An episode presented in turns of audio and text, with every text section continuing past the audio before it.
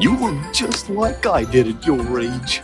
Please don't say that, Dad. I'm 16 years old. I'm not a child. Don't you take that tone of voice with me, young lady.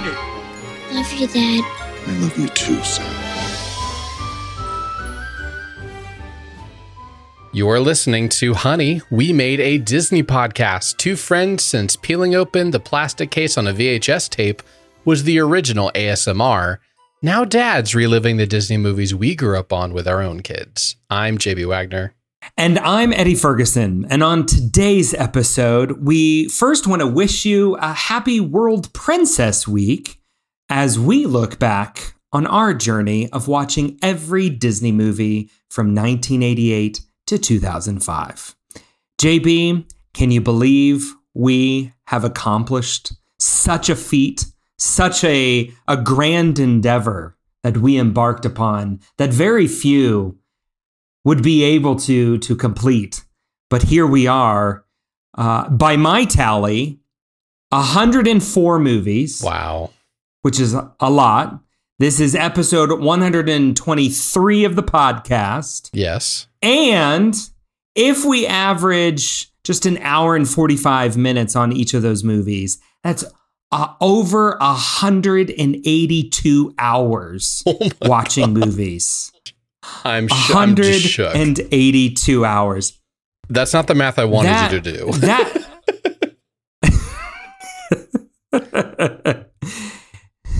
Just so you know, that is a week and a day. What, like eight and a half days worth of doing nothing but watching movies. Now, mind you, we've spread that out over 3 years? We also had 20 episodes of other content then in there too, of new shows coming out, new movies for Disney coming out, special one-off episodes just like this one. Plus some breaks here and there of vacations, and we had two children born, babies, in the same time. We are a month shy of being at 3 years to do this thing. I don't know how long I thought it was going to take to do this. 3 years kind of sounds right. I don't know about you. Like we wouldn't have. I don't think we could have done it that much faster than the way that we did it. No, it gave us time to digest, to process, to enjoy, to just take it all in, right? And I gotta say, shout outs to our wives, first and foremost, for letting us name. We named the podcast after them.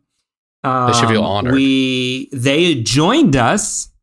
They joined us for two episodes that I think were some of the best content that we put out here. And not least of all, is they let us talk to each other for 2 hours a week and watch all of these movies. Maybe it says more about their willingness to want to not talk to us, that they were like, please go talk to someone else about this because I'm tired of hearing about it. Please and thank you. But they turn around and listen to us talk to each other. So sometimes. I don't know what that says about all of that. Sometimes. Yeah, sometimes, but for the most part. So yeah. Eddie, you had the idea. You had the idea of last time we did this, we were going to actually sit down and rank our top four, our Mount Rushmore of live action and animated films kind of separately. So 8 films that we loved from the 90s. So I said, hey, let's do the same thing for the 2000s. Let's just do that. And you said you had a better idea to rank the top 10 of all of this series, of everything that we've done. Forced my hand a little bit. I had to go back and drudge that old one back up and re-rank everything in there. I spent way too much time on this. Well, and mind you, it's top 10 animated and then top 10 live action. It's top 20. So we're talking the top 20. We're talking the top 20 here. Before we dive into that, I want to give a shout out to the 12 movies that we both gave a 5 to. These are the 12 movies that got double 5s, which I was surprised out of 104 movies, only 12 of them got that rating. The perfect rating. So really only about 11% there, right? Those movies are, just to rattle them off quickly, the 12 movies that we gave double fives to were The Rescuers Down Under, Beauty and the Beast, Newsies, Toy Story 1 and 2, Remember the Titans, The Princess Diaries, Finding Nemo, Pirates of the Caribbean, Miracle, National Treasure, and The Lion King. That seems about right. Quick observations hearing that. So 12 movies out of 108. Is that what you said? 108 movies? 104. We watched 104 movies. Okay, so slightly better. That sounds about right. There can't be that many movies. Now, there are some movies that I believe you gave a 5 gummy worm rating to, but I did not. So there is a couple ones where I was a little bit more of a sad Sally, Negative Nancy on a couple of the films that I think you would easily have inside of the top, but right. I'm not shocked by that. I am interested. I believe more of those. Did more of those come? I think more animated ones happened in the 90s and a couple more live action happened in the 2000s. I think that will also be, you'll see that on my own ratings that I have in here. Good observation. That was mine as well, that you definitely saw the 90s were stronger in animation. The 2000s were stronger in live action than they were in animation, which I think I'm not surprised by that, but I don't know if I would have clearly put that together beforehand. Before kind of going through all of that. So, yeah. Should we jump in, do our top 10 of each? And then afterwards, maybe share with the listeners life lessons learned along the way of these many, many hours, weeks, and years spent digesting Disney movies. I think we're going to have a lot of life lessons that they can actually put into practice in their everyday life. I think we got some really good, actionable things that they can go, hey, honey, we need to start doing this because of what JB and Eddie brought to us from the movies of our childhood. I know that's the way I feel. I've been acting upon many of the lessons that we've done. So I think our listeners are going to get some of that as well. That's just my guess. But so I say we start with live action and go from 10 to 1 back and forth. Okay. Give me your number 10. What do you say? Does that sound good? Give me your number 10, Eddie. My number 10 live action was our namesake, Honey, I Shrunk the Kids. This was a good, nostalgic, and forgot how much I really loved it as a kid. It holds up for me. So I gave it number 10. It's a good one. It's mine's up a little bit higher, but yes, that was surprising how many feelings I got rewatching that one. So don't hate that. I'm glad it's in your top 10, Eddie. My number 10, and I put 2 here, and I'm going to make a decision right here in the moment which one I'm going with. I'm going to have to go with Muppet Treasure Island. So Muppet Treasure Island, ooh, it's one of my wife's favorites. It's one of her favorite live action ones. It's just a fun movie, and the cast is amazing. It's one of the best Muppet movies that are out there. And you know what? You get our very favorite actor to lead this thing, Tim Curry. It's hard to leave him off the list. Looking at all the several of the films that he was in for this era, it's just hard to leave him off. So that's why I'm going to go with Muppet Treasure Island for number 10. Did not make my list. It would have been the number 11. It was the one that I was kind of floating there a little bit. I know, which is really hard because it's so good. It was a tough decision. My wife would be very upset with you right now, but it's okay. I know. My number 9 is The Rocketeer. Knew that was going to happen somewhere in here. I love this movie. I'm surprised it's this low, to be honest with you, but it is what it is. Yes, just a family favorite. This is one that like my whole family comes together. There must be a lot of films above this then. like that come from the 2000s then, because you had it number 4. I'm very interested to see what the rest of your list is then. Okay. My number 9 is a very surprise to me at how great of a film it was. But I had a lot of people in my corner saying, I can't wait till you review this one. And it's The Princess Diaries. So good. Such a great film. I was so excited when I watched this. But there's just something about Anne Hathaway. Like, she just did a phenomenal job playing that character. So that is, and plus your favorite actress of all time is also right up in there as well. So the two of them combined at Princess Diaries, that's why it's up there that high for me.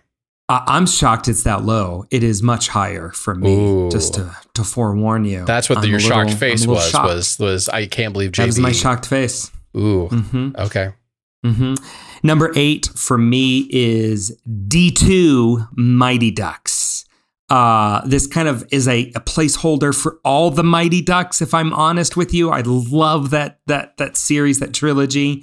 But for me, this has got D2 is my favorite. I think we mentioned this as we reviewed the Olympics. I have so many snow day memories of watching D2 and that. So it is number 8 for me. I also went the route of just choosing one Mighty Ducks film, which you shall see here in a little bit. But my number 8 is Nicolas Cage and National Treasure. Love that film. Again, it's so low. So low? I know. I'm sorry, Eddie.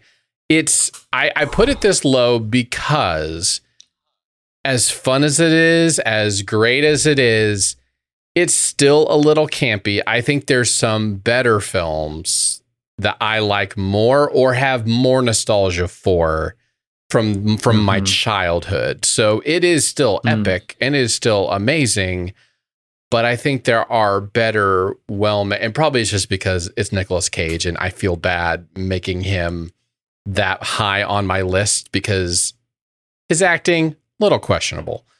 So that's why National Treasure is on my list, but it's a little bit lower on this list maybe than I think that you have it. So my number 7 is, I think, my mom's favorite on this list, Iron Will.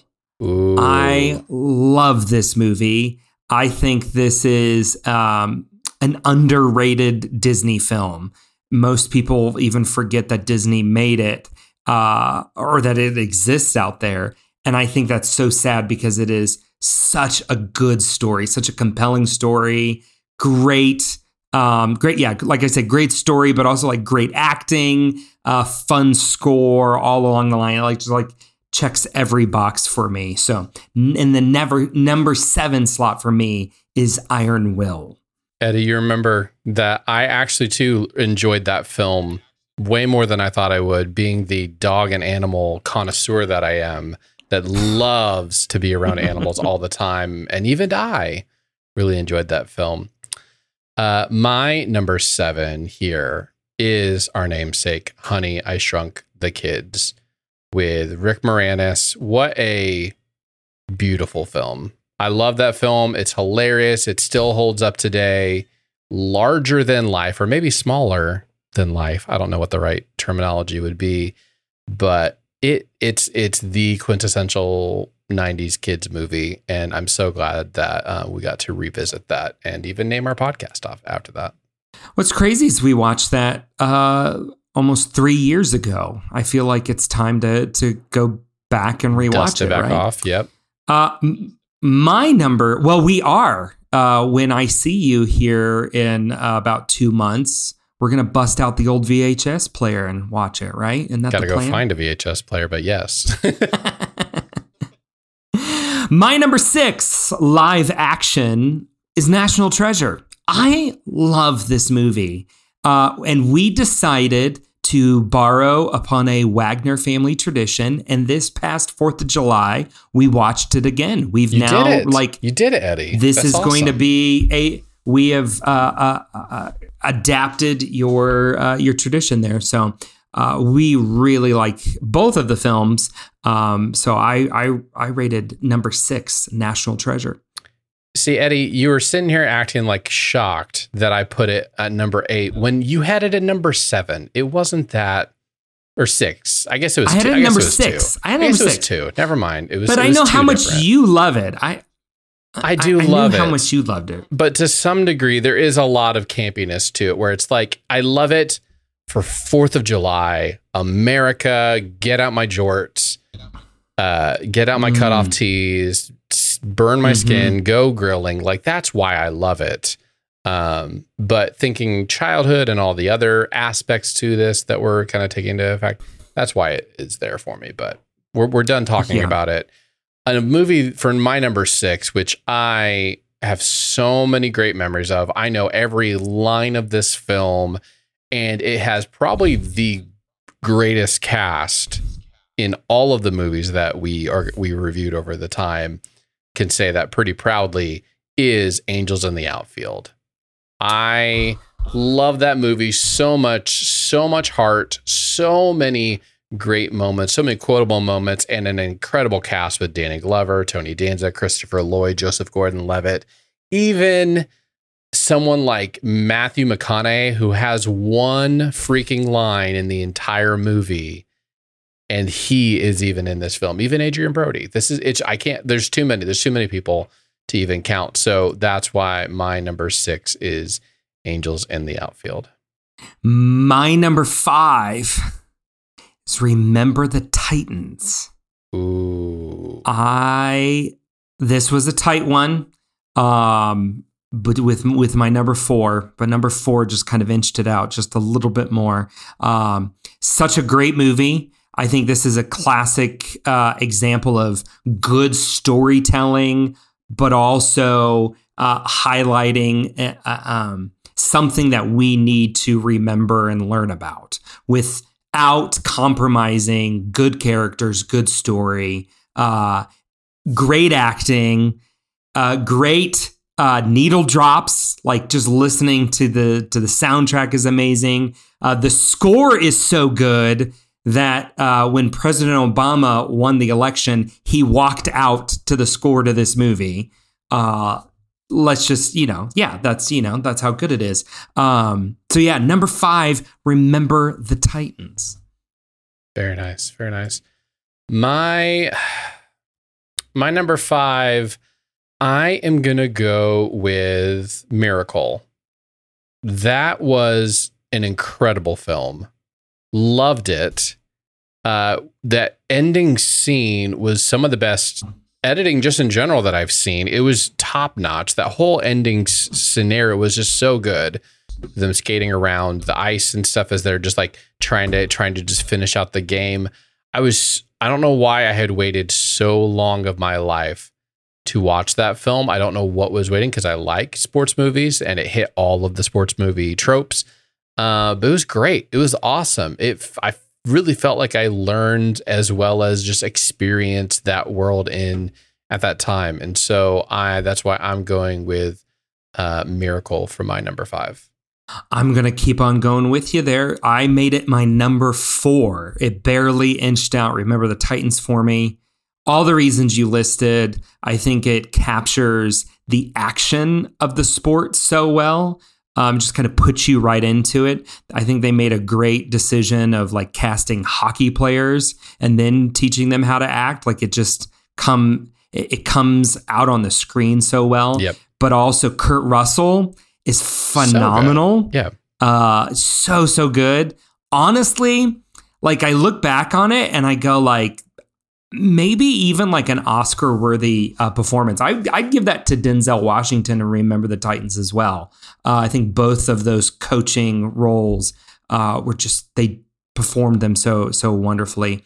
Miracle just kind of inches it out a bit for me because you get all the whole USA pride in there. Get a little choked up. Nothing like the U.S. of A. beating out the Soviets. Or the bad red guys, as Lewis likes to call them. The bad red guys. So Miracle is my number 4. Oh, man, Eddie, I'm having a difficult time making a decision here for my 3 and 4. It's a real close game for me, but I'm going to go, my nostalgia is going to win out. I'm going to save my 3 for the next one, but number 4 is going to be Pirates of the Caribbean for me. Pirates of the Caribbean, it's everything you want in going to the movie theater and just experiencing a live or large live action film. Great characters, like iconic created characters here. You've got with Johnny Depp, it completely transformed his career, you'd probably say. And it's just so, there's so many layers to it and so many moving parts that are constantly evolving throughout the film, and people changing sides and then double crossing and triple crossing other people. The fun with the undead, sailors and pirates, like it started its own genre basically of rides turning into films that actually made money, and it started a whole franchise. So I'm going to go with number 4 being Pirates of the Caribbean. I'll save mine for later because it will return on my list. Number 3, you've already mentioned this, and I'm shocked that you put it so low, because for me, number 3 is The Princess Diaries. I love this movie. I think it is funny. I think it is clever. And yes, you are right. It stars the greatest actress that the world has ever known, the one and only Dame Julie Andrews. I could watch this movie like tonight, like anytime Sarah wants to be like, hey, you want to watch Princess Diaries? Yes, let's do that. You know, like I'll pop it on. It's got, yeah, it's just, it's, for me, it's fun. Like this, it's escapism. It's kind of fairy tale, but realistic.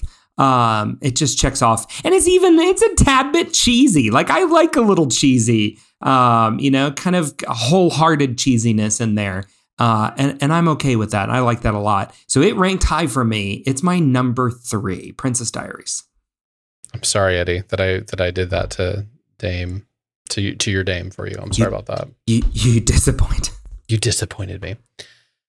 My number 3, this is the hard one to choose between for Pirates of the Caribbean, but I went nostalgia for this, for why I gave it number 3. And I'm just going with the original Mighty Ducks. I know I talked about this with Honey, I Shrunk the Kids and Angels in Outfield, but like, you just talk about a movie that just say the words Mighty Ducks and every millennial in the room will immediately go back to where they were watching these films.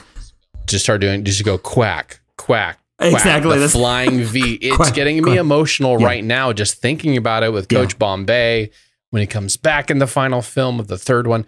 I'm going with the first one here because it is, you see such a massive change in Bombay throughout it, the change that he goes through. You got so many great moments of on the ice and flying around everywhere, the rollerblades and stuff. Like I just love this film. I love this series, and so that's why I kind of went with Mighty Ducks as my number 3. That's a good one. My number 2 is probably the movie that I have watched the most on this list. Definitely the movie that I have sung the most out of any Disney movie. My number 2 is Newsies. This is everything. This is, one, let's just start with this. It's a musical starring all boys. Like this is what we wanted, right? Like we had to endure Cinderella and all of these other very, very girly musicals as high schoolers. What we would have done to have had the Newsies musical. It didn't come out on Broadway until we were well into college. But Newsies, I've sung, I could sing, I can belt, I can sing the different parts in some of these songs. I know it that well. The accents. Fun story. The accents. I mean, just top to bottom, I love this movie. And I think this is the movie more than any I can sit down and immediately become a 90s child again. Does that make sense? Like, yeah. And many of these I would say similar, like Mighty Ducks is very similar for me as well on that one. But there's something with Newsies. Like I just go back in time to being a kid in the 1990s and watching Newsies, and even then forward, because I have distinct memories of high school, of college, of even after college, of being with a group of people who grew up in the 90s, and we all start singing, you know, Seize the Day or Carrying the Banner, King of New York. Like it just boom comes out of you, and there's such great songs. My number two is also Newsies. My number two is also Newsies, and it is for all of the music, and especially Christian Bale. Like all the music is iconic, memorable. There's not a bad song in here. Like you get some musicals or movies where you're just like, man, I could have lived without that. Namely, all of the Muppet Christmas Carol could be all thrown out for me. It was all bad. No. Got to start some fights on here. It's like a perfect musical in that sense of like all the numbers are iconically great. It's just so good. I love it. And I love it's in New York City. They're running around. It's just kids loose on the town, trying to make their way in the world. The man going up against the man. The Hearst man. So it was or Pulitzer. It's Pulitzer, right? That they're going up against. Yeah, that's right. Pulitzer and Hearst. Yeah. Pulitzer and Hearst. And the accents. I love the accents. So, and you know what? It's Kenny Ortega. Have no fear. There you go. Brooklyn is here. It's Kenny Ortega. Yes, it's High School Musical. What? Oh yeah. Okay. Number one, I'm putting Pirates of the Caribbean: The Curse of the Black Pearl as number one. I think this, big statement here, the quintessential best Disney live action movie that isn't a musical. For me, the best will always be Mary Poppins. There's just no argument. I was about to ask, like, what is that movie? Okay, so this is all time. Live action, yes. This is all time. Yeah, I'm like... You're going farther outside of here. I think Pirate, so just for all of this, it's an easy one for me, Pirates, because I think, one, it captures a lot of Disney nostalgia in grabbing what is arguably like one of the best rides that Disney Imagineering has come up with, right? The only one that comes close to it is the Haunted Mansion, maybe really even beats the rides. I know. I like Pirates of the Caribbean, the ride, just a little bit more, but also love Haunted Mansion. Sorry, I thought you were saying the movie. I need to scratch what I just said. I'm talking rides. Okay, because I spoke too soon. You and save my yourself. Wife now save is, yourself now. I need to just tell my wife right now, please put down your text. Please put down your phone. Don't text message me right now with so much hatred. Just wait. I wasn't disparaging the Haunted Mansion ride. It was the movie I was disparaging. So, well, now I'm going to get the text message of how dare you put Pirates of the Caribbean ride above Haunted Mansion the ride. It's slightly. It's just It's barely above it. But let's get back to the movie.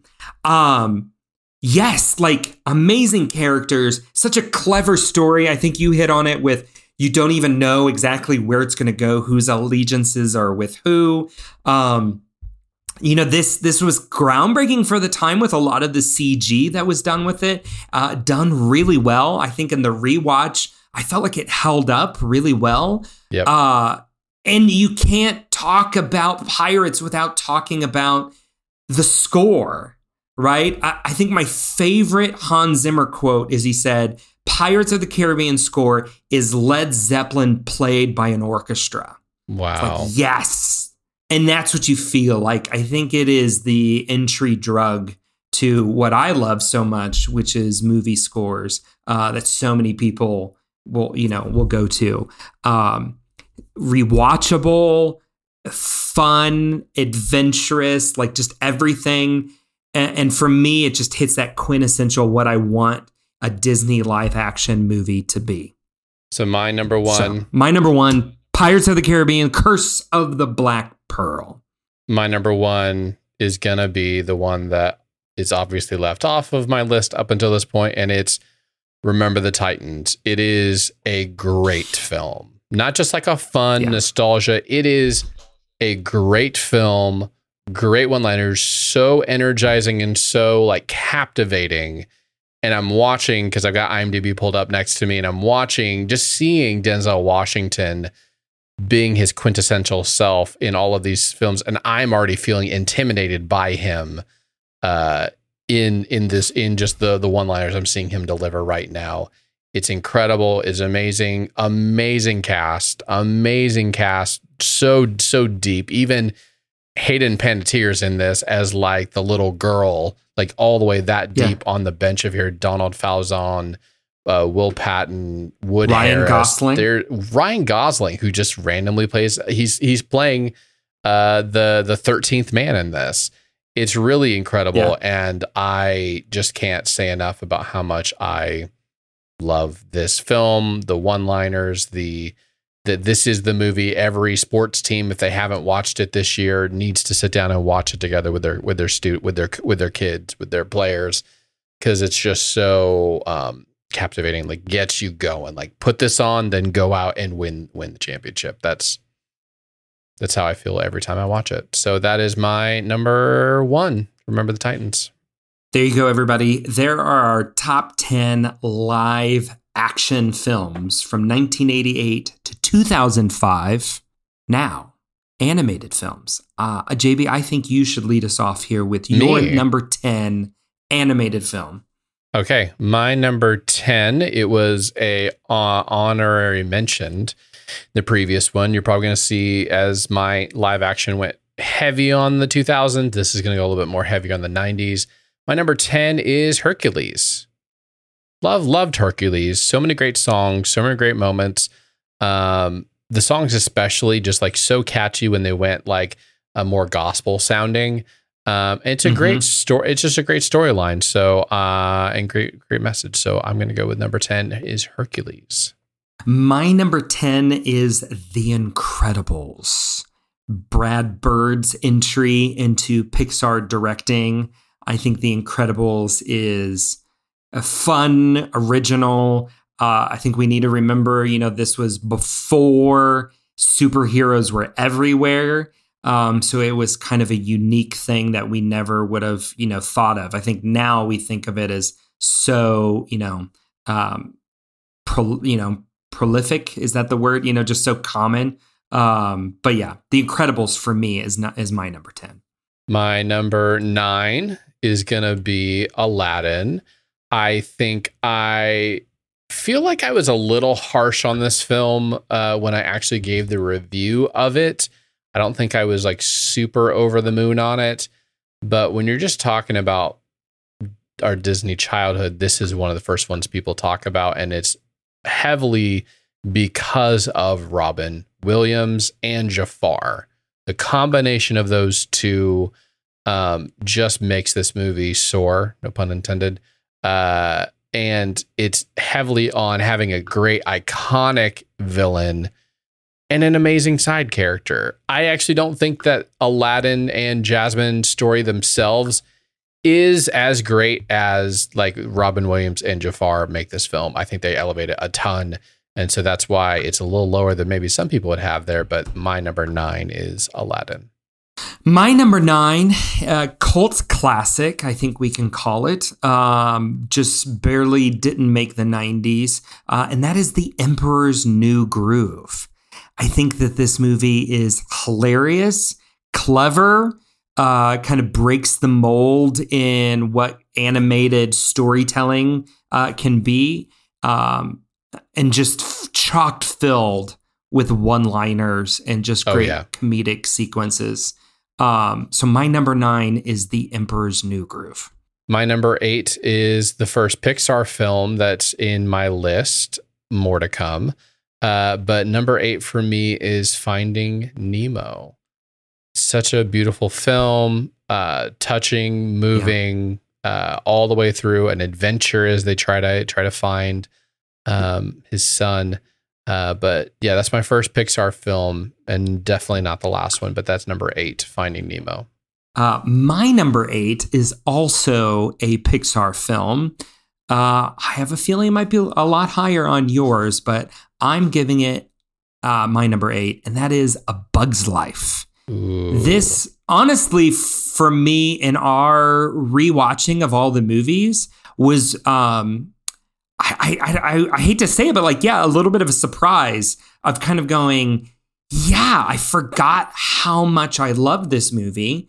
And I have to tell you, watching all these movies through, most of them with our kids, this is one of the most popular ones that my kids ask to go back and watch. I mean, just even last week, Lewis was like, hey, can we watch A Bug's Life? Can we watch A Bug's Life? And I haven't done that yet with him, so we will probably be doing that this week. A fun, interesting story. It just captures such originality. I know this came out at the same time as like a DreamWorks movie, the same way, but this is just totally different and unique in that. To think of circus insects coming, like, there's just so much clever storytelling in all of this. And I also got to say, I love the unique world building.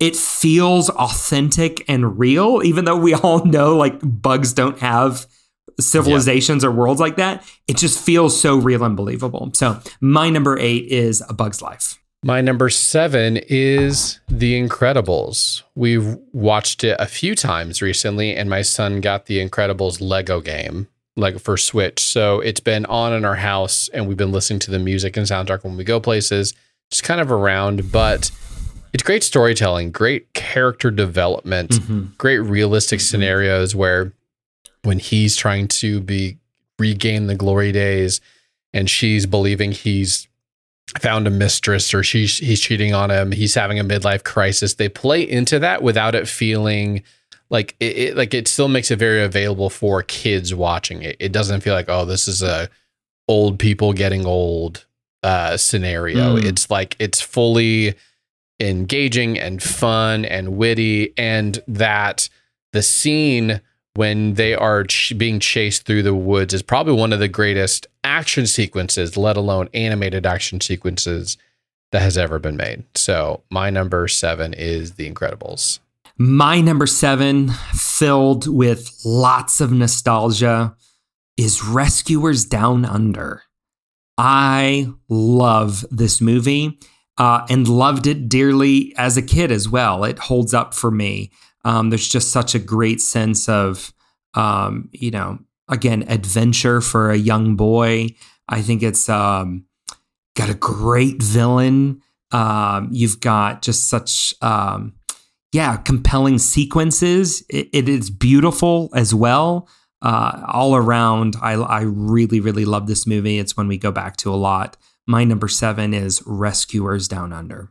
Well, after some technical difficulties where Eddie was unable to have any internet whatsoever, we are now having to continue our list the next day, a day later. So if we sound a little different, more perky, less perky, more awake, less awake, maybe even just a little dressed a little bit differently. Eddie's now got his Jungle Cruise shirt on, so he's emotionally more ramped up for this last his top 6 of animated. It's my, in case those who are curious, it is my favorite Disney ride. In case you were ever curious, and I think I mentioned it in our Disney Tag episode. I'm sure Jungle Cruise is my favorite. Yep, so. I'm sure you did. Yes. So my number 6, you just said number 7 was Rescuers Down Under. That is also my number 6 right there. It's just one of the unsung heroes of the Disney animated period, of that Disney decade. And by far some of the best moments. Not only is it just cinematic vistas, you're out in the middle of the wilderness, like all young boys just want to be out in the middle of the dangerous outback. But then you've got such great bad guys in McLeish and Joanna, the lizard, the whatever lizard thingy. Such great bad guys, and then like the real stakes of this kid's life that's in their hands, like all the way up until the end. I just can't say enough praise for this film. How much I love it. That's a really good point. Like, the stakes do feel real and high in that movie. Another thing that I had thought, you got to remember, Rescuers Down Under, Disney's first sequel. A lot of people forget about that. Disney never did sequels until they came to The Rescuers Down Under. That was the very first sequel. I would say, I think it outshines the original. That was going to be my... I mean, don't get me wrong. I love the... My thought exactly, too. It actually... I enjoy it a lot more than the original. So, yep. So that's my number... Yeah. That's my number 6. My number 6 is Treasure Planet. I love this film. I know it is... It was, for the longest time, the lowest performing Disney animated film at the box office until Stranger World.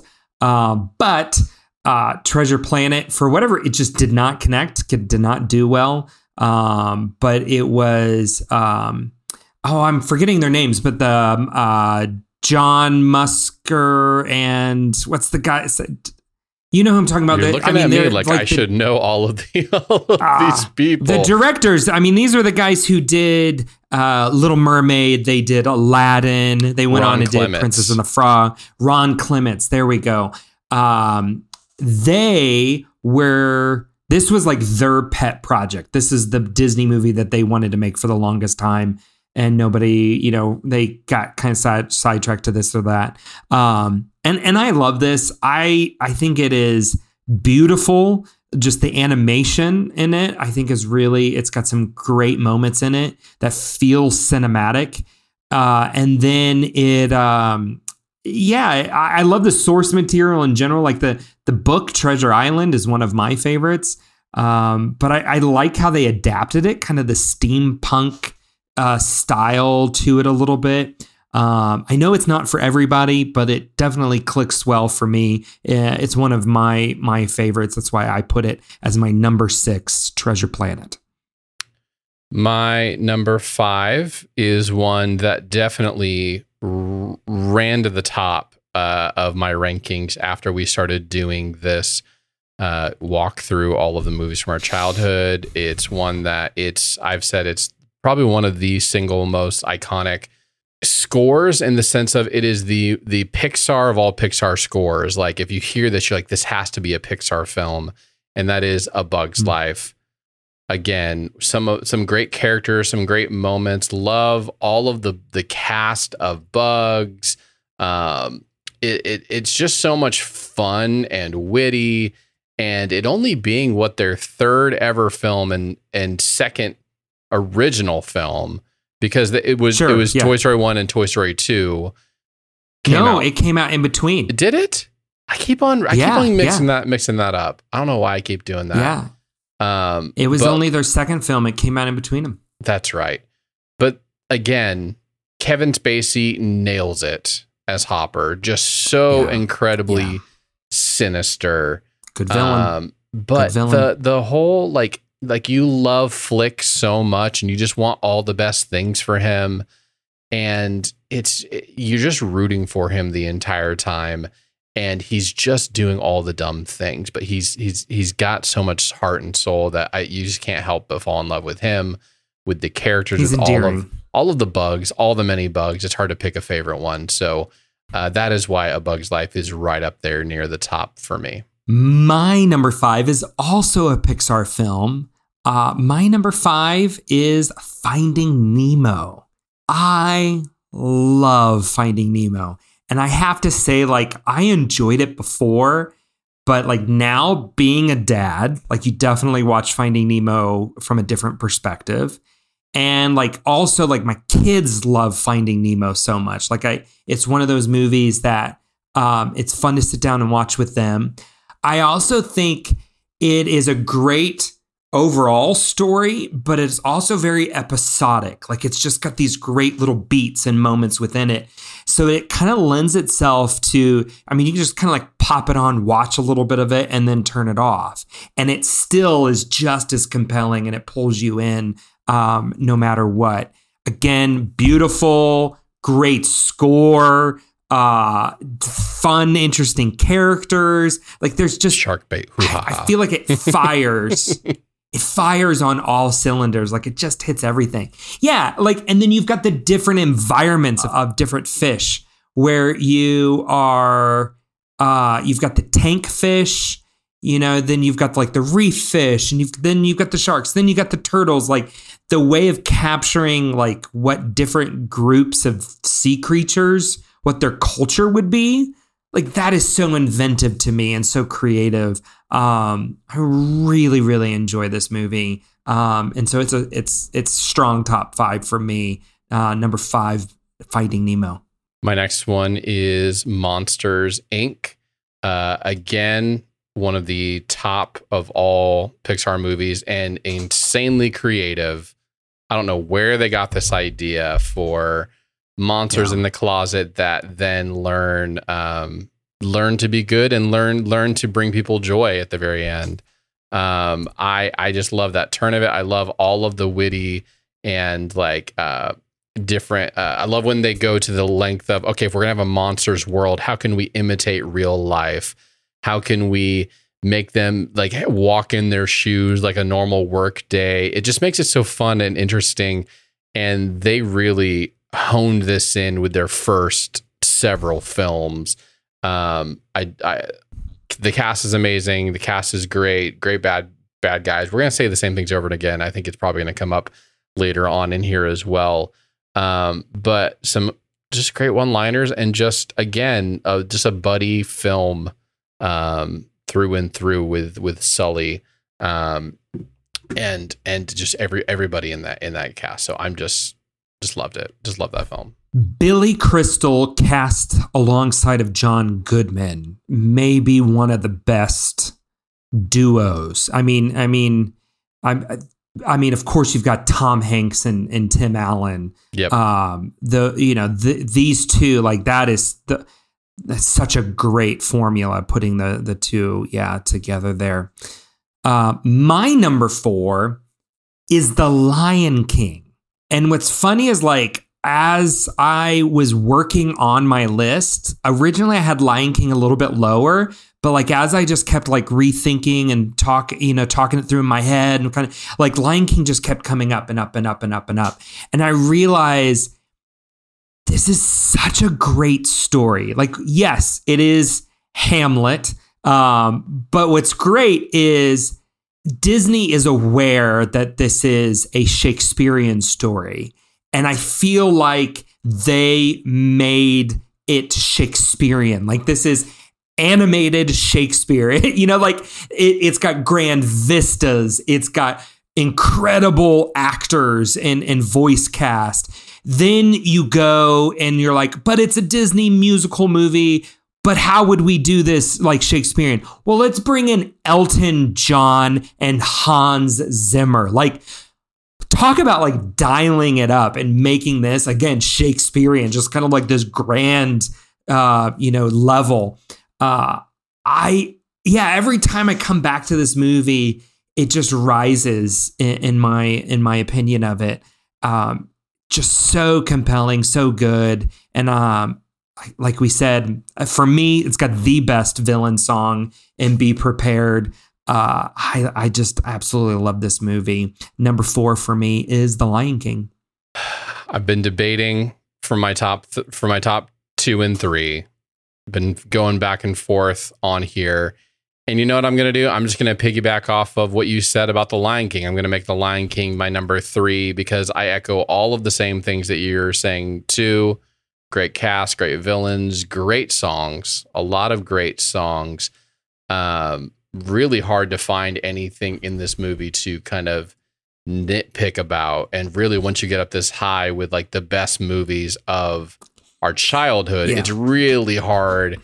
And I think an even bigger sign of how great it is by the fact of how much vitriol there is for the remake.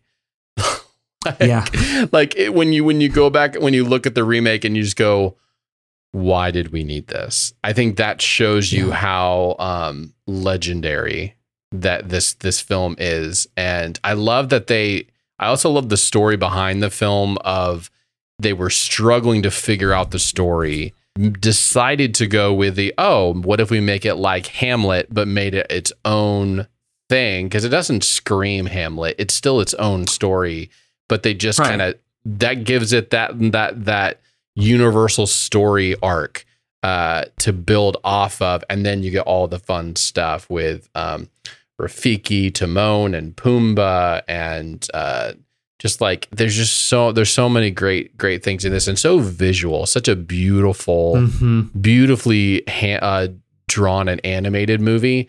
And again, that's why when you go watch the live action, you're just like, I know this is realistic, but this doesn't hold a candle to what we experienced. So my number 3 is The Lion King. If I can interject and just add like a little footnote here. Sure. This is our podcast. My kids are obsessed with The Lion Guard. Yes. We've been watching that too. And I am obsessed with The Lion Guard because of my kids. Like, it is such a clever, like when they first asked to watch it, I'm like, I don't know. Like, come on, like a TV spinoff of The Lion King. I don't know if this is going to be any good. Oh my goodness. And like, I'm bought into like the storyline and just kind of the world building that's there and connected everything. Yeah, Lion Guard. It's a sleeper, but it's good. My number 3, this is the, surprise, shocker, but Tarzan takes number 3 for me. Been waiting for this, Eddie. I love this movie. I love Tarzan so much. I love the score. Listen to it the most, like at the end of a year when, Apple Music gives me like my review of everything that I've listened to. There's always a Tarzan song that makes that kind of top 10 list in my music review.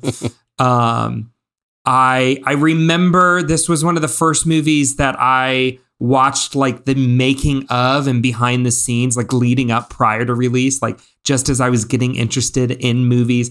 There's a lot of like nostalgia for me. Like my mom and I, like I skipped school for a day. Like she called me in sick and we went and saw this movie in the theaters. Like there's just so many layers of why that I love this movie. I also think it's a timeless story. There's a reason why there are so many different versions of Tarzan and movies. It's just a great story and has just a theme of mine is I love adventure stories, right? And this is one of those, if not, kind of one of the greater ones. So Tarzan, I know not many, this would even make the list. I'm befuddled by that. And it didn't for me. That's our biggest contention probably of this entire thing is the fact that I did not like Tarzan and you did. And it's different, like, because it's like one of my favorite, like it is number 3. I put it on top 3 and you're like, nah, doesn't even make the list. So, yeah, it's okay. I love you in spite of that. Oh gosh. Well, we're here we go. Number 2, this is going to tell us a lot about the number 1 as well. But number 2 for me is gotta be, I had to pick a Toy Story film. And I know you're going to take the other one, so I might as well go with the original, okay. Toy Story, because, well, one, I usually tend to go for the original unless it's like Rescuers Down Under, where it's even better than the original, like by far. But this movie, I mean, it kind of broke our brains when it came out. Like, you can do this in an animated film. You can have these three-dimensional characters and it really, I mean, it shook the industry because they were only doing commercials and really low end things with it. And then you come out with this just pure story masterpiece with really compelling characters in this 3D world that we had just never, ever seen before. And it's just a masterpiece in storytelling. So I love it. It's got a deep place in my heart. So that's why I put it at number 2. My number 2, you are right there. You read me. It is Toy Story 2. Toy Story 2 is my favorite of the Toy Story films. But I think you are right. Like, just kind of the Toy Stories, at least the first 3, just kind of deserve a position unto their own. But for me, Toy Story 2 represents that.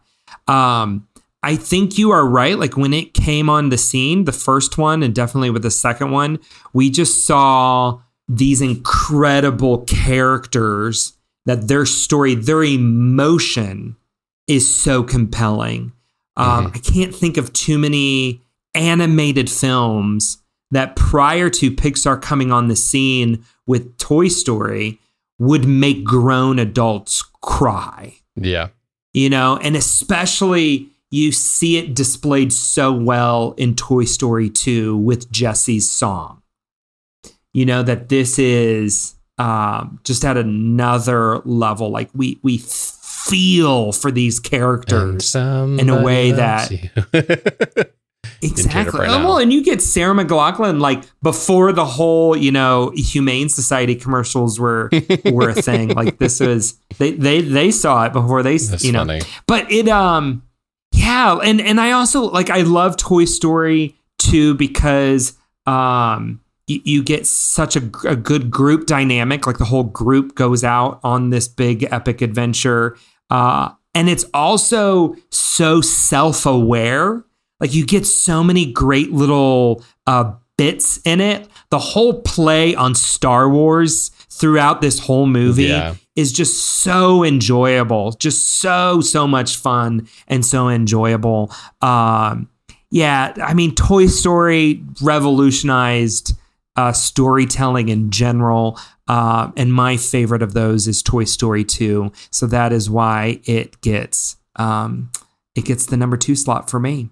So odds are that our number one animated film of this whole era is probably going to be the same movie. Just looking at the ones that we kind of have left on our thing. And it's no shocker that Dinosaur is the movie that we're talking about here.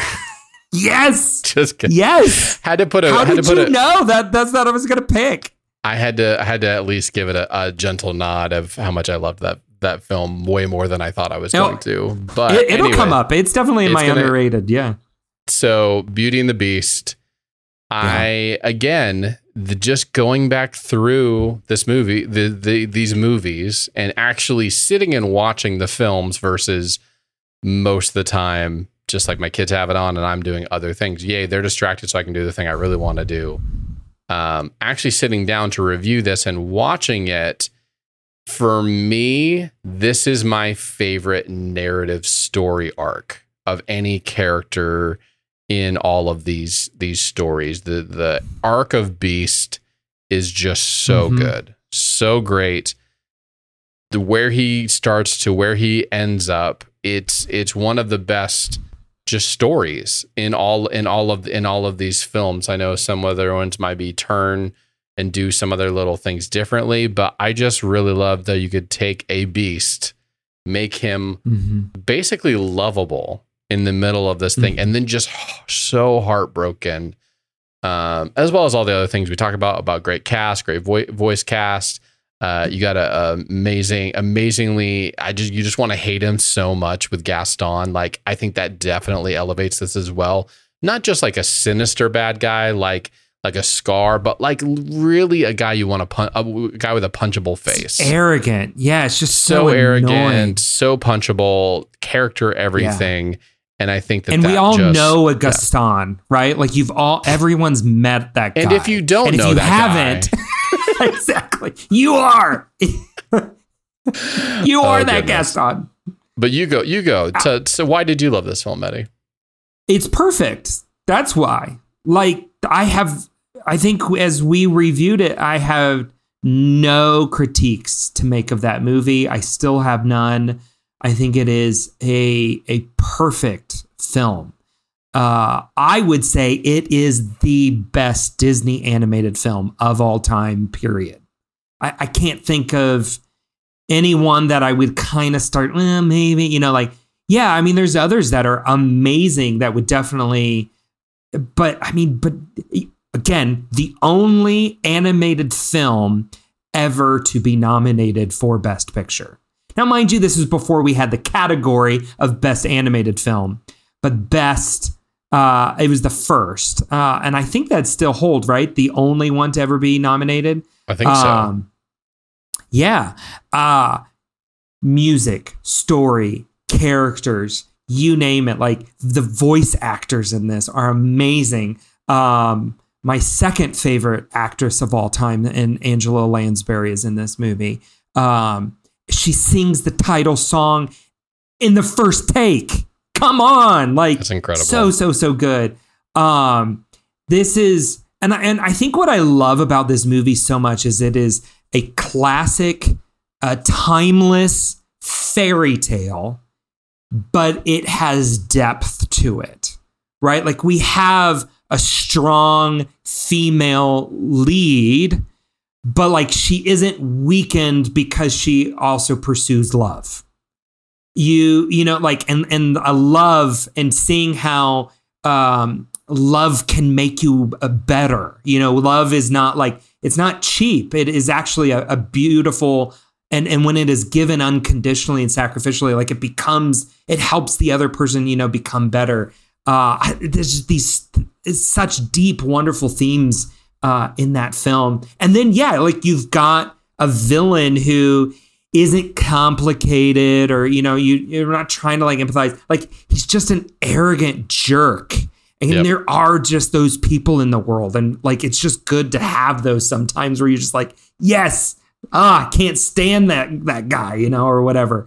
Yeah, this just is such a good movie. And it grabs me from the beginning, holds till the end. Beauty and the Beast, best number one. There wasn't a doubt in my mind that this is the best movie, Disney animated movie ever made.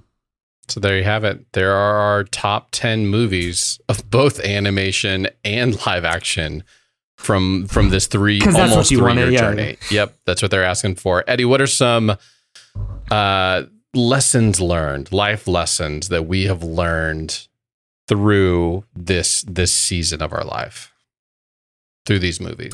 I'm going to start with the one that I feel like is, we just got to get it out of the way because we've said it so many times here as we went through our top 10 kind of ad nauseum, but like, the need for a strong villain. You know, we said it a lot, but just straightforward life lessons learned. You see, movies that are better are the ones that you just have a really good, strong villain. Yep. You're not trying to overcomplicate that. You've just got a really good, strong villain that creates that conflict, that pushes the drama forward, and builds the tension along the way. Just like, yep, constantly building that tension. It gives you good drama. It gives you great story. So for me, that was one of the big things that I think heading into this, I wasn't ready for that to be a reoccurring theme of things that we talked about, but it definitely was one, as we went through these 104 movies, was a reoccurring theme. The better the villain, the better the movie. I mean, speaking of villains, I think it should just go with the fact that for me, what I learned was I now have empathy for a people group that I just was not aware that I needed to have empathy for, because I had some really deep prejudice against a group of people, and that's wolves. Like, I was under the impression that they were out there hunting human beings out in the tundra, out in the wilderness. And no, White Fang, and the research on White Fang taught me that they don't hunt people. They don't actually kill people. Actually, this movie taught me the opposite. And I had to like bring that up. Like, they're not going to come after us. They're not evil. I just want people to know out there, wolves don't harm people. Very few wolf attacks ever. So I just want to make sure, I know it's been a long time, I want to make sure our listeners, our new listeners now who didn't listen to White Fang and hear my soapbox, no, wolves don't harm people. And what's crazy is that is like a common thing that keeps, yep, popping up in a lot of Disney movies. And not even wolves, just these, like, yep, it Frozen uses it twice, right? In mm-hmm. Frozen, and then in one of the Frozen shorts. Like, even in our Beauty and the Beast, is that it's the downside, yeah, of Beauty and the Beast is those wolves. Well, maybe people that just, is maybe just that's, don't understand. Maybe we just found the one and only flaw in all of Maybe we should redo our rankings now. Maybe we should drop it down a little bit. But no, honestly, I think we need to go make the Wolf Highway that was pitched to CJ Craig in West Wing. Yes, we need to crowdfund the Wolf's Highway so they can do that. While we're talking about West Wing, real quick, that is also my other next thing. Is there's a lot of West Wing actors and actresses all over this. Almost every film had some Kevin Bacon 7 degrees of separation from West Wing. Just wanted to say that almost every film had some connection to West Wing out there. It's crazy. That should be our new game, instead of 6 degrees of separation from Kevin Bacon, just constantly play 6 degrees of separation from West Wing. Or just in the West Wing. Yes, this was in the West, this person made it in the West Wing. When my internet failed last night, what did I do? I pulled out my West Wing DVD box set and boom, we hopped in and started watching some more West Wing last night. Cause why not? You were speaking of wolves, and I think another life lesson learned here in regards to animals. Don't put people in animal suits. Use real animals. And I gotta say, I think the funniest moment in this whole journey, and I don't think you and I have laughed so hard, in all of our friendship, was the gorilla suit in Shipwrecked. I still wake up sometimes and just go, that's on my mind, is that gorilla suit and how bad it was. And it was amazing because then they went on a great stretch where they learned from that moment. And they used live animals for even live groundhogs, I'm pretty sure, at one point. Yeah. It was insane. That movie, that gorilla was the worst, even still worse than George of the Jungle. Somehow still worse than George of the Jungle. I don't know. George of the Jungle is pretty bad, but yeah. Well, I think George of the Jungle, they knew they were being kind of campy with the gorilla suits. Shipwreck, they were really trying to pass this off as a real gorilla, and it's no, it's about as bad as the baby in American Sniper. Oh, do you remember that scene? Yes. Yeah, we all know that's not a baby there. So, any other life lessons, JB, that we have picked up along the way? Yeah, just don't rely on IMDb for any descriptions. They're almost always the worst. I can only maybe a handful of times did we ever go, oh, yeah, that's pretty good. I agree with that.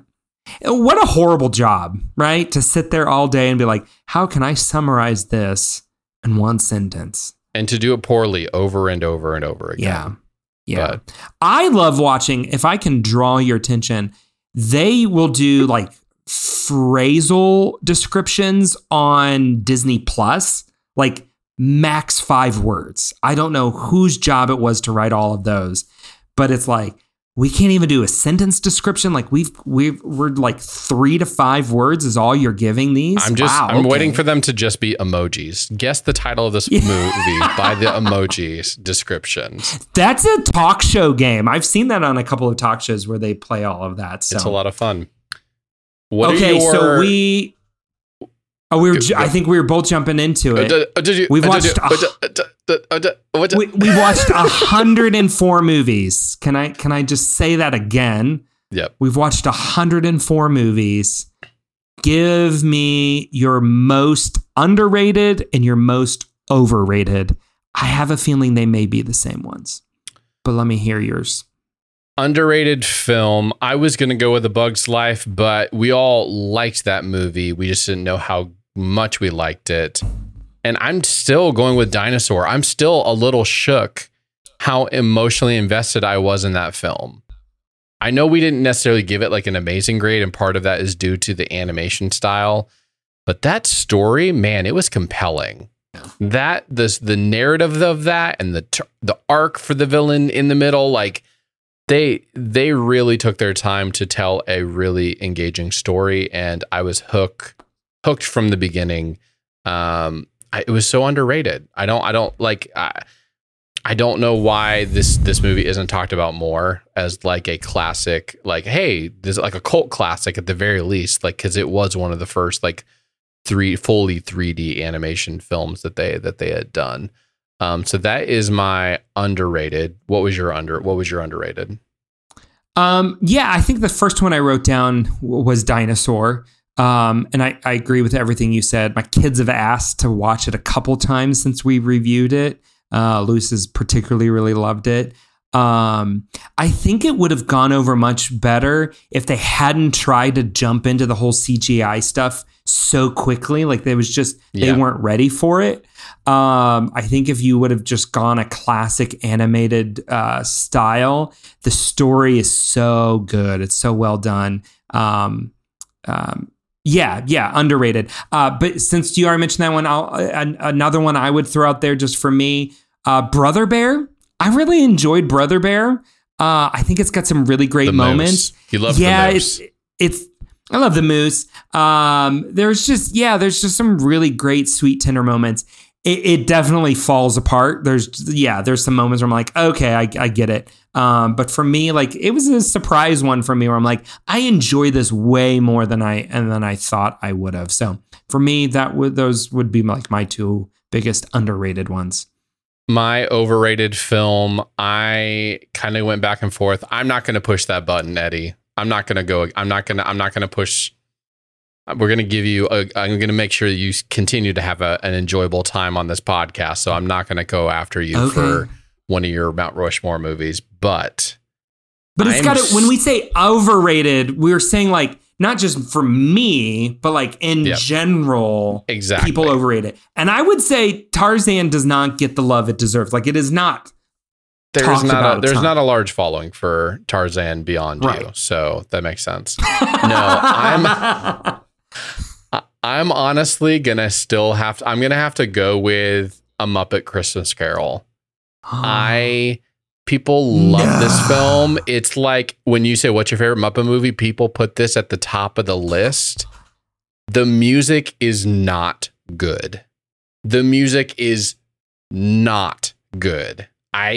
I can't think of a single song right now from it. It wasn't even bad enough to be rememberable bad.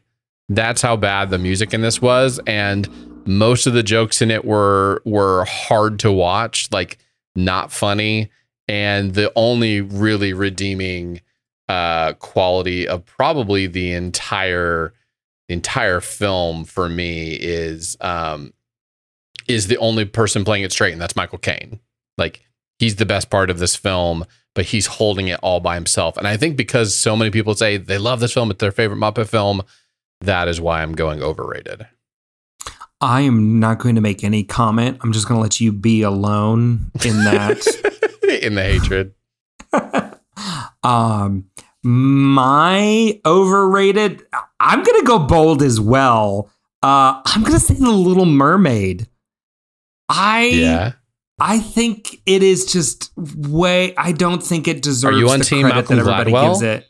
Yes. Like when you sent that to me, I was just like, yeah, like I don't disagree with anything he's saying right now. She is so whiny. The songs. Oh my gosh. Yeah.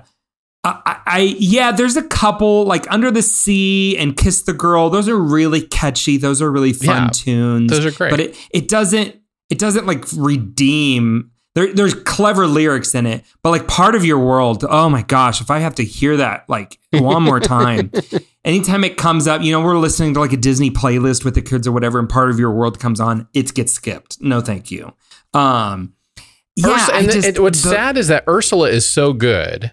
And there are great characters in it, but the base storyline of a rich little girl wanting something she can't have, going after and sacrificing her soul for everything. Yes. For a dude, and that ends up for a dude that doesn't even see her, even though she's right in front of him, and he's aloof the entire freaking time looking for something else. It's like you two almost are meant for each other because you don't even see. I don't understand it. It's the central storyline is bad. I'm just going to say that it's bad. Yeah, it's so overrated for me. So there we go. We've just made enemies with quite a lot of people there, but there they are. Okay, I love that you included this one, and any longtime listeners will know both JB and I are suckers for a good montage. Montage. We love a good montage. So JB, what is your favorite montage? I am saying mine because I just love to hate it so much. And I can't think of any other montage that we have watched right now. Because literally I tried to think of other ones, and this one was seared into my brain. And it's Wild Hearts Can't Be Broken with the lightning bolt.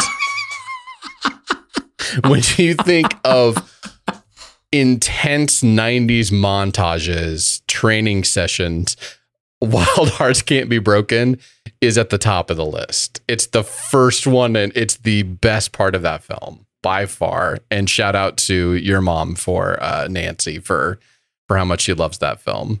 Remind you, my mom bought the movie and we watched it, mailed the DVD back and forth because it's not available on Disney Plus. Right. And then she's kept it.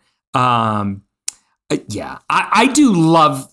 Love's too strong. I do really like that movie. It's also because we watched it quite a lot growing up. That's a really good one. I will give you that one.